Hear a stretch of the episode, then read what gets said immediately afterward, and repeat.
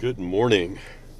Welcome back to Driving Theology. This is Mike, and if it's your first time, welcome to Driving Theology. So it is a hot summer, partly cloudy, or is it partly sunny? I'm not even sure.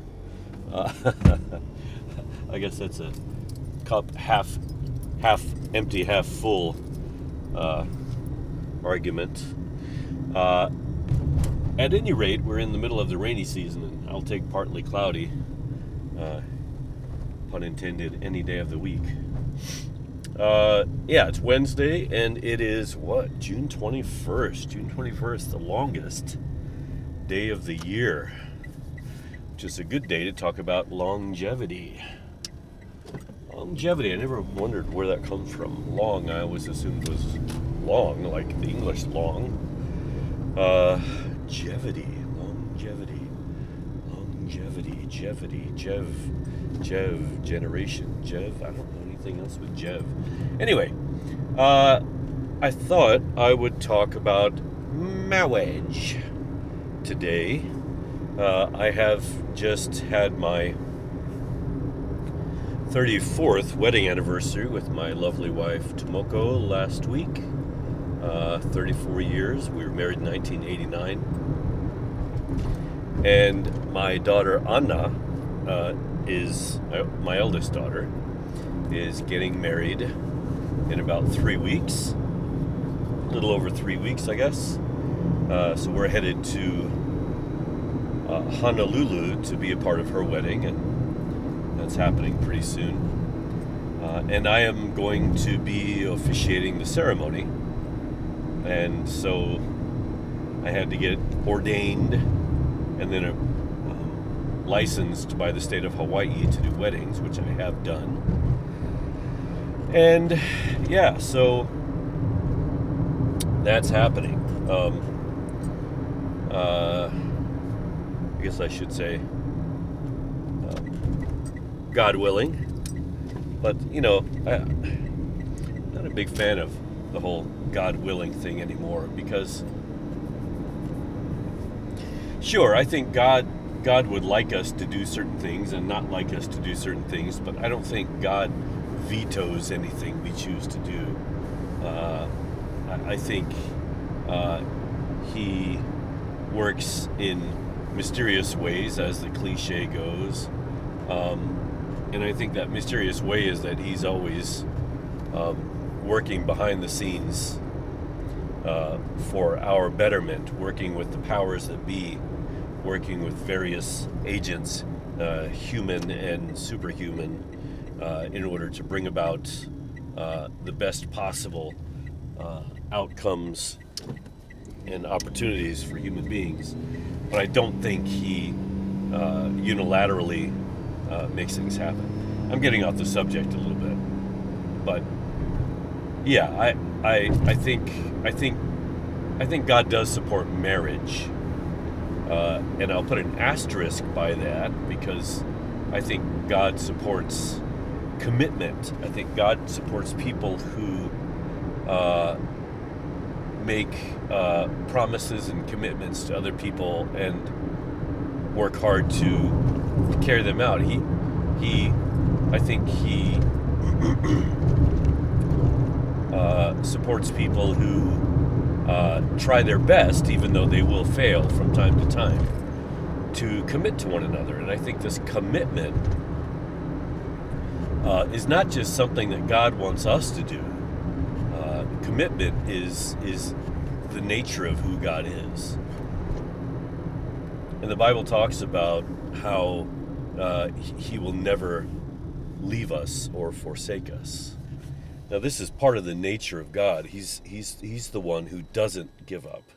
He's the one who doesn't leave us and who doesn't forsake us. And so when we find in ourselves this desire uh, to to say that and to be that, to, to genuinely want to be that for another person, to be the one who stays put, who who stands beside, who stands with, who stands for. another person, what we are doing is discovering uh, the image of God in us. God has stood by and has uh, not forsaken mankind, uh, though we often uh, forsake one another, God does not forsake us. And I know this is difficult for us to to contemplate. It's it's hard because we see so many things happening in the world, but the problem is, I think, more in our seeing, right? The things that we see in the world, our vision is skewed, and it's less about um, some character flaw in God. I think what it is is we fail to see the true nature. sorry.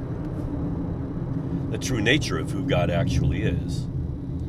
Uh, we fail to see His, His, uh, His, His nature, because He is so much before us and so much after us and so much bigger than us and larger than us and just more than we are. Uh, we are not able to see um, all that he is. There's too much of him to see. There's too much history. Uh, there's too much future. And, and God, as far as we know, and as far as most people have surmised, understands the past and the future and even the present far better than we ever will. He has a, a continuity that, in some sense, supersedes time. It, it, it he, he, as far as we know, came before time. Uh, and this, this is how most people have talked of the divine, have spoken of the divine, that somehow he has knowledge, special knowledge, and and uh, more than knowledge, wisdom uh, on what's going on in the world, and therefore what's best for mankind and what's best for the world. Um, and part of his nature, yes, is commitment, but he also has other parts of his nature. For example, because God is one who commits, he has to commit to everyone. He's committed to people when they do good and people when they do bad and people when they're right, but people when they're wrong. He's he's committed to everyone. And what this means is, um, if he's going to be committed to you, even as you're doing, trying to do right in the world, trying to do good in the world, trying to be good, uh, he's also committed to that person over there who maybe is um, your nemesis, who, who, who is trying to do everything wrong to you, right? He has to be committed to that person too.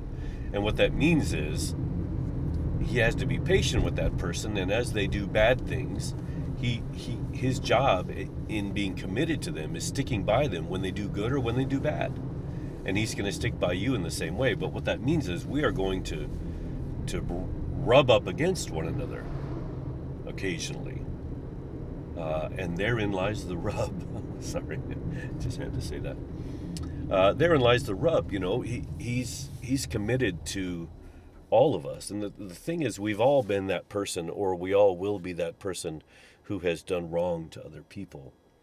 And we are in desperate need of a God who sticks by us even when we are uh, not doing or being the things we should, or being who we should. Um, and because God is a God of commitment, a God who sticks by uh, and stands with uh, and is patient with, uh, then that's just what's going to happen in the world. And the thing is, there are uh, references to throughout history other beings, other divine beings, even if you will, that are in the world, who God also created and has to stick with and stand by and, and be patient with. And they have immeasurably more power than, than mankind. Uh, we, we hear about gods over the over the ocean. I say gods; they're usually lowercase gods, but they are they are powerful, spiritual.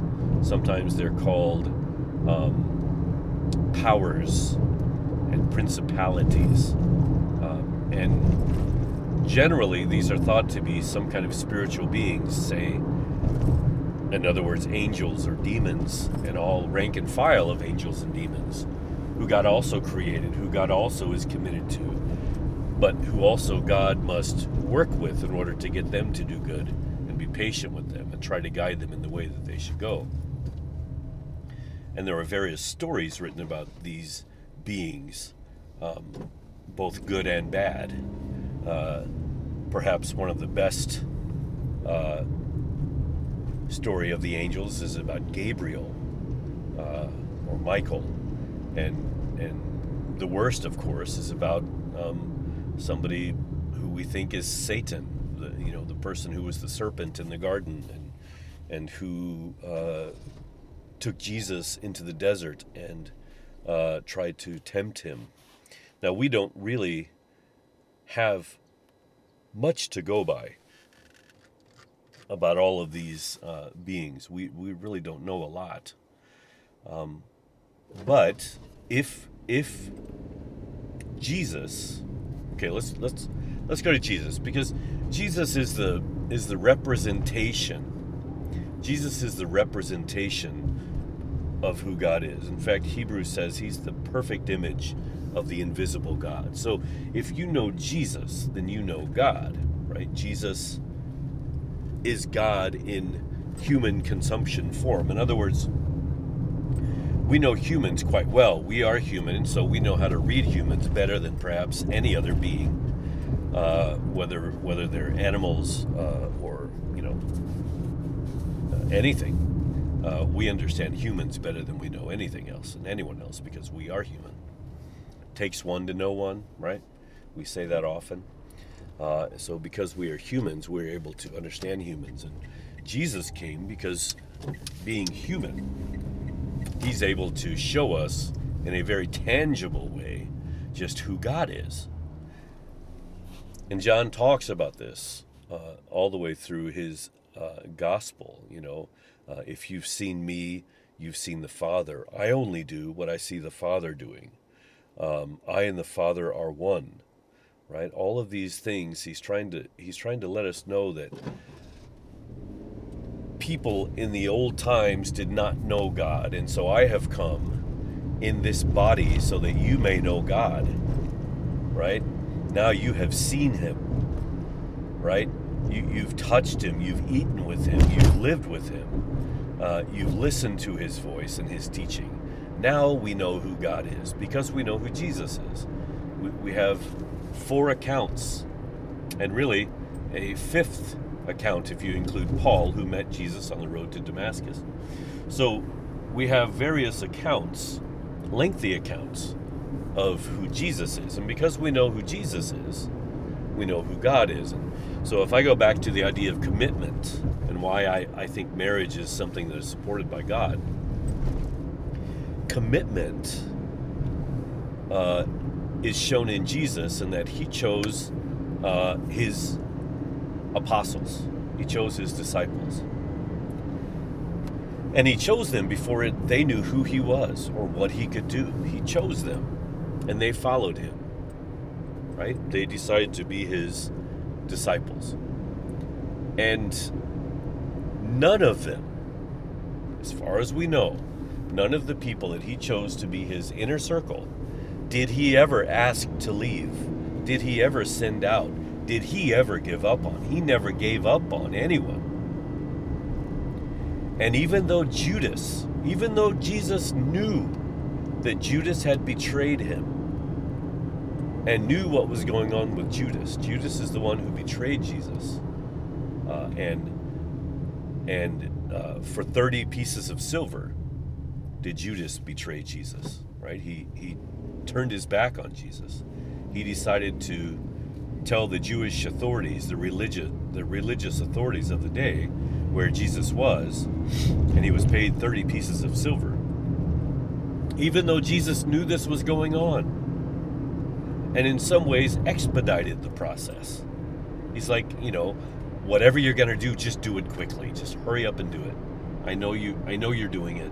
Just do it, Jesus says to Judas.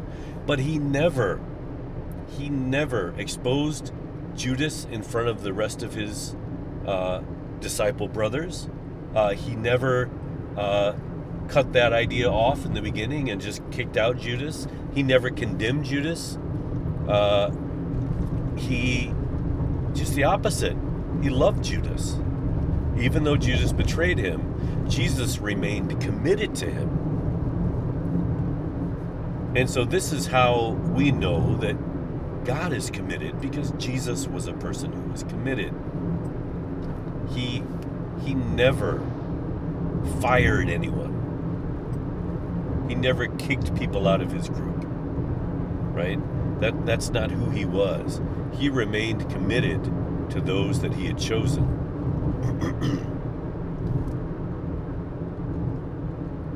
and as the story goes, eventually he died. He died. He was he was crucified on the cross because of what Judas did. Right? Because of what, what Judas did, Jesus died. But um, he died for his disciples. He died for uh, uh, all of the people who followed him. Uh, he died for all the people who killed him. And he died for you and for me. And he remains committed to this day. But this is how we know that part of God's character is commitment. This, this promise to stay with and to stand by and to stand for us. But He's got to do it for all of us. And so there are going to be things that happen in this world uh, when some of the created beings, beings that He created Himself, cause calamity, cause this or that. It's going to happen. Um, and yet he's working with them and he's working with you. He's patient with you and he's patient with them and he's patient with all of us because we are all his creation. We are all his children. Uh, he loves us all. Uh, and what Paul says in Ephesians when he talks about marriage, uh, did I get this right? Yeah. He says that uh, husbands, love your wives as Christ loved his church and gave up his life for her, who died for her. Now that's commitment, right? Committed unto death. Commitment unto death is is what Jesus promises us and models for us and does for us. And so when you guys even though you're not going to be able to do it perfectly. When you guys want to be that for one another, when you want to be that committed, I'm, I'm saying you guys, I'm talking now to my, my, my daughter and uh, Rob, her husband to be. When you when you choose, when we all choose to try to be that committed, when we want to be that committed for another person,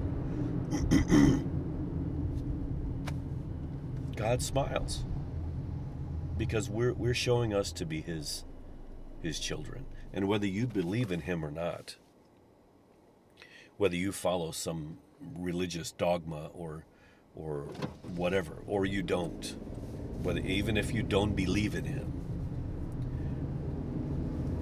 when you show yourself to be committed, you are exhibiting the best the best possible.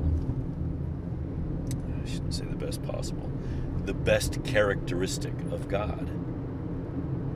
That's how you show yourself to, to have the image of God, that commitment. Now, I haven't talked about love. Um, or have I?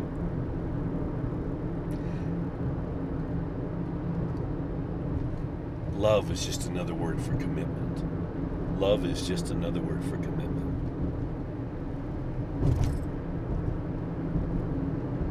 This is why when we do marriage ceremonies, we talk about for better or for worse, in sickness or in health, for rich or for poor, till death do us part. You are communing with the creator of the universe. When you take these vows, because these are the vows not we're going to keep one for another. These are the these are vows. We're repeating vows that that God does for us. That Christ has promised us. And though every human being break these vows, he never will, and he never does. And he's not he's not interested in he's not threatened by whether or not you believe something about him. Because as long as you are committed to commitment, you are embodying his teaching to the full. You've done it. You've made it. And even when you don't, even if you don't live up to this commitment,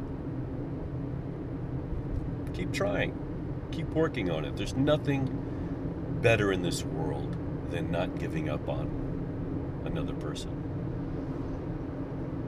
And there's nothing more secure than knowing that you have somebody in your life who just won't give up on you.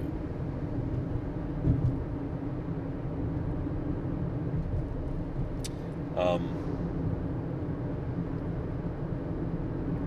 and that's marriage, right? That that's that's marriage. That's commitment. That's it's it's also friendship. It, it, it's it's also family relationships. It's it's it's everything that's best in the world.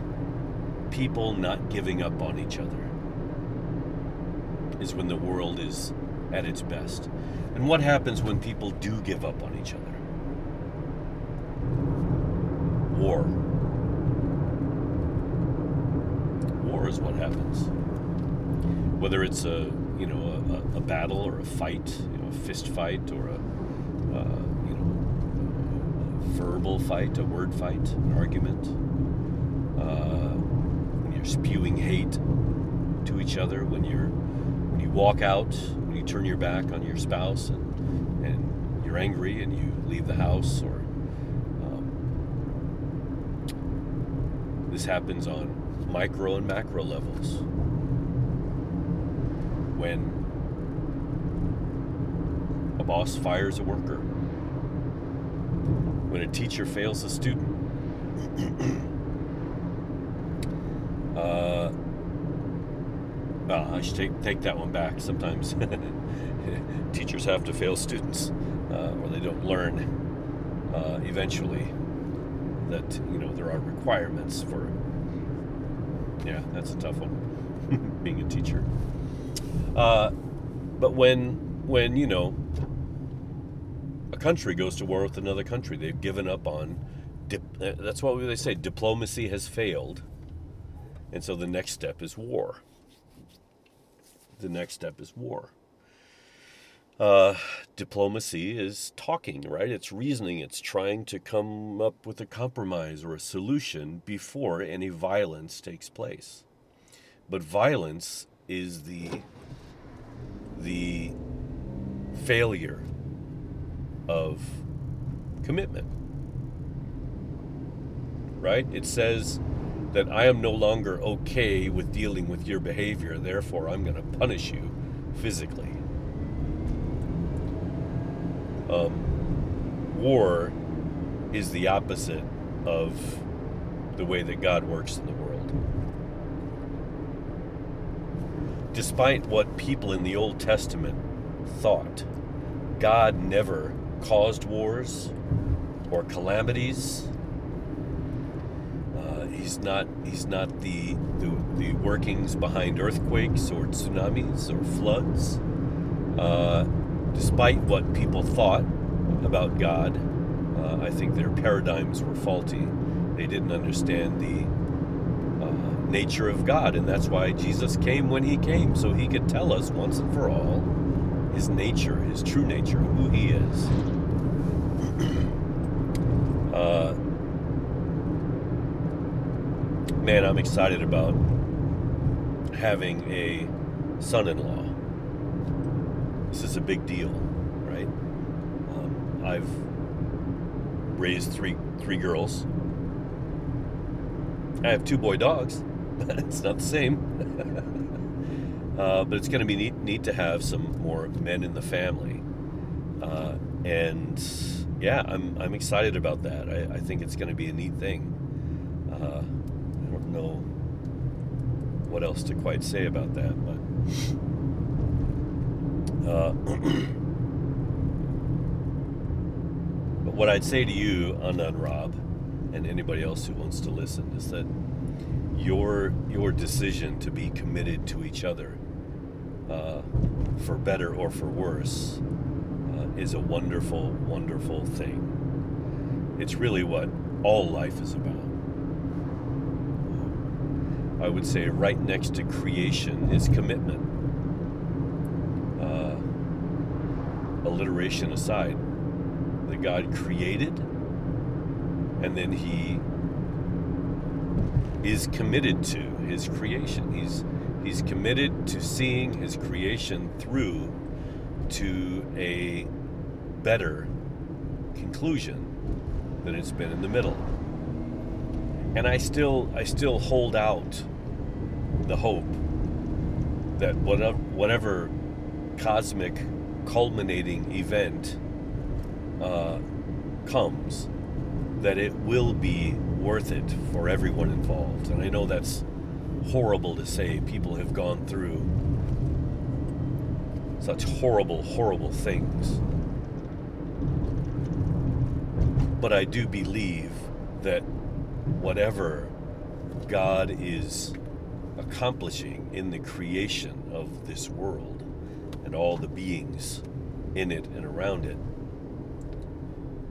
that we will be better off in the end.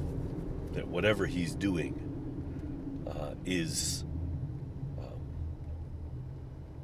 in our best interest. Uh, and when I say whatever He's doing, I don't think He does anything without the consent of others. I think he works with us. And I've said this many times, I don't mean to rehash it, but I think it's super important to know that God is a collaborator.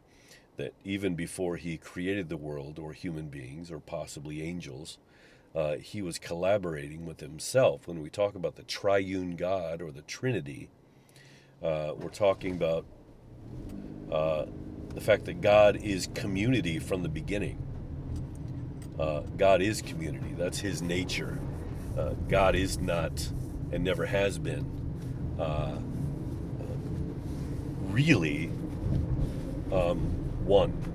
Now, in a sense, the three are one, and that's that's the idea of the Trinity, and that's a a concept that men have come up to with to explain what they find in Scripture. Right, this idea that that they're we're told by teachers who've come before us and written the books in the Bible that that God is both Father, Son, and Spirit in some sense, uh, and we've come up with the uh, theory or doctrine of the Trinity as a way to explain how that works together, and, and we're not sure about that. But that does seem to be the case that God is community. And So when bad things do happen in the world, when people suffer, uh, and especially, and I would say anytime anybody suffers, innocent people suffers, because I don't think suffering is what God has ever been about.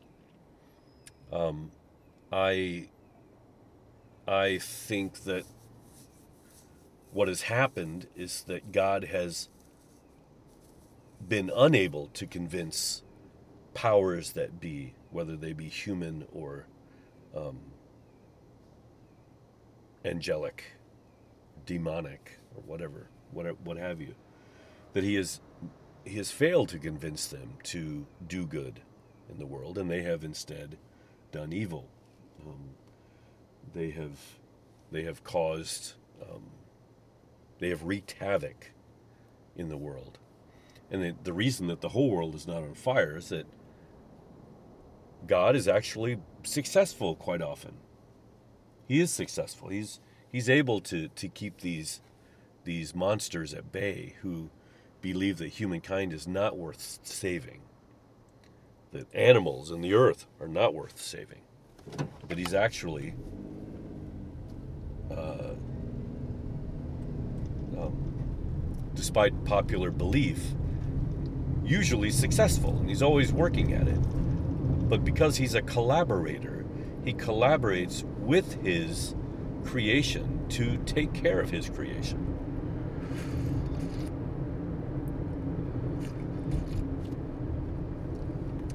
Sorry, I'm sipping a little latte here. and you know, I think this goes back to the fact that God, uh, deep down, is a parent, right? He, he, he's a father. He, he's a mother. Um, they're a mother. They're a father. However you want to say this. Uh, and as a as a parent myself, sure there are times when I did things for my kids that maybe I get impatient waiting for them to do something correctly and I didn't want them to do it wrong and so I step in and do it for them. I don't think God does this. This is this is where God's a better parent than I am. God allows his kids to make mistakes and to figure out their own uh, weaknesses so that they can fix those mistakes and to work through them sooner. The more we coddle uh, kids, and I'm not saying you shouldn't ever do something for your kids. You know, of course, you're going to have to feed them when they're babies, and because they can't feed themselves. Um, but God's nature nature is not one who forces things on another person, right? He doesn't. He never forces anyone to do anything, and he doesn't punish them when they don't do right, right? Doing wrong is punishment in and of itself there are natural natural consequences for not doing good in the world. You know, for example, if you if you murder someone, well, there are going to be consequences coming your way from all kinds of places. Uh, first and foremost, from your own conscience, uh, from your own mind. Uh, I've never murdered anyone, but I, I assume a murderer becomes uh, very paranoid that other people are going to kill them. They're always assuming that other people are murderers.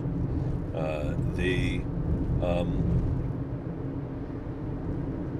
you know, you you can put yourself in a hell of guilt and shame uh, by doing bad things in the world. There, there are natural consequences. And I think those natural consequences have been attributed to God, but actually they're just the consequences of when we do bad things right? It's just it's just what happens. It's karma. Another word uh, that i think the uh, uh, the hindus have have discovered this that when you do bad in the world bad things are going to happen to you. It's just it's just the nature of of being uh, selfish and violent in the world. You're you're going to reap what you sow is how jesus put it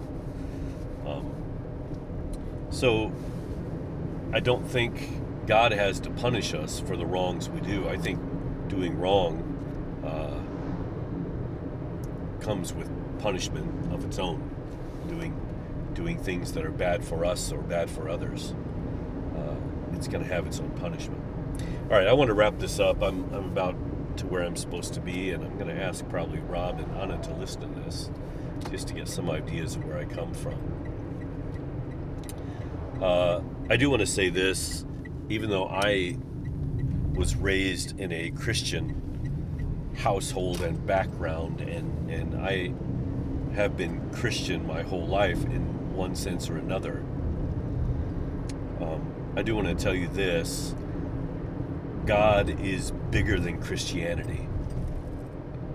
Um, the God that I have come to know does not reside in one religion um, he he didn't even come to start a religion. Jesus didn't come to earth to start a religion, but to reveal who God is and how much He loves us, so that we would start uh, hopefully modeling that love into the world, and that the world could become a better place. And believe it or not, I think that's happening in the world to some extent, and I don't think I don't think that only belongs to Christianity. I think I think God revealed Himself to to many uh, down through the ages uh, in many countries.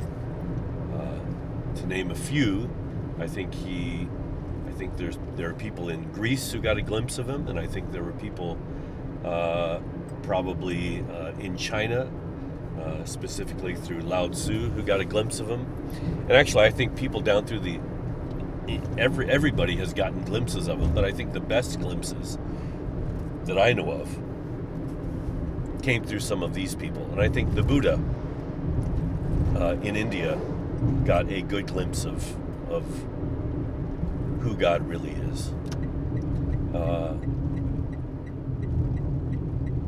and and I think also uh, people in Roman occupied Palestine got a glimpse of who God is, who the true God is. uh, and and so I I think that all of those places got really good glimpses of the nature of God. And then they started teaching and, and through you know just like the game of telephone the message has become obscured down through the ages. And so for me I, I think every generation and really every person needs to have their own revelation of who god is. I believe i've had mine or at least i've had one up to this point and i hope i hope at some point you have yours as well uh, but don't you know, I, I hope that we we figure out that we don't need to throw the baby out with the bathwater. That just because religions have done some horrible things down through the ages doesn't mean that at the beginning there was good and that it just got messed up over the years. And I think that's easy to see. But there's hope, right? I think there's there's a lot of hope. There, there's there's a great chance, uh, and there are a lot of opportunities for you to embrace um, a more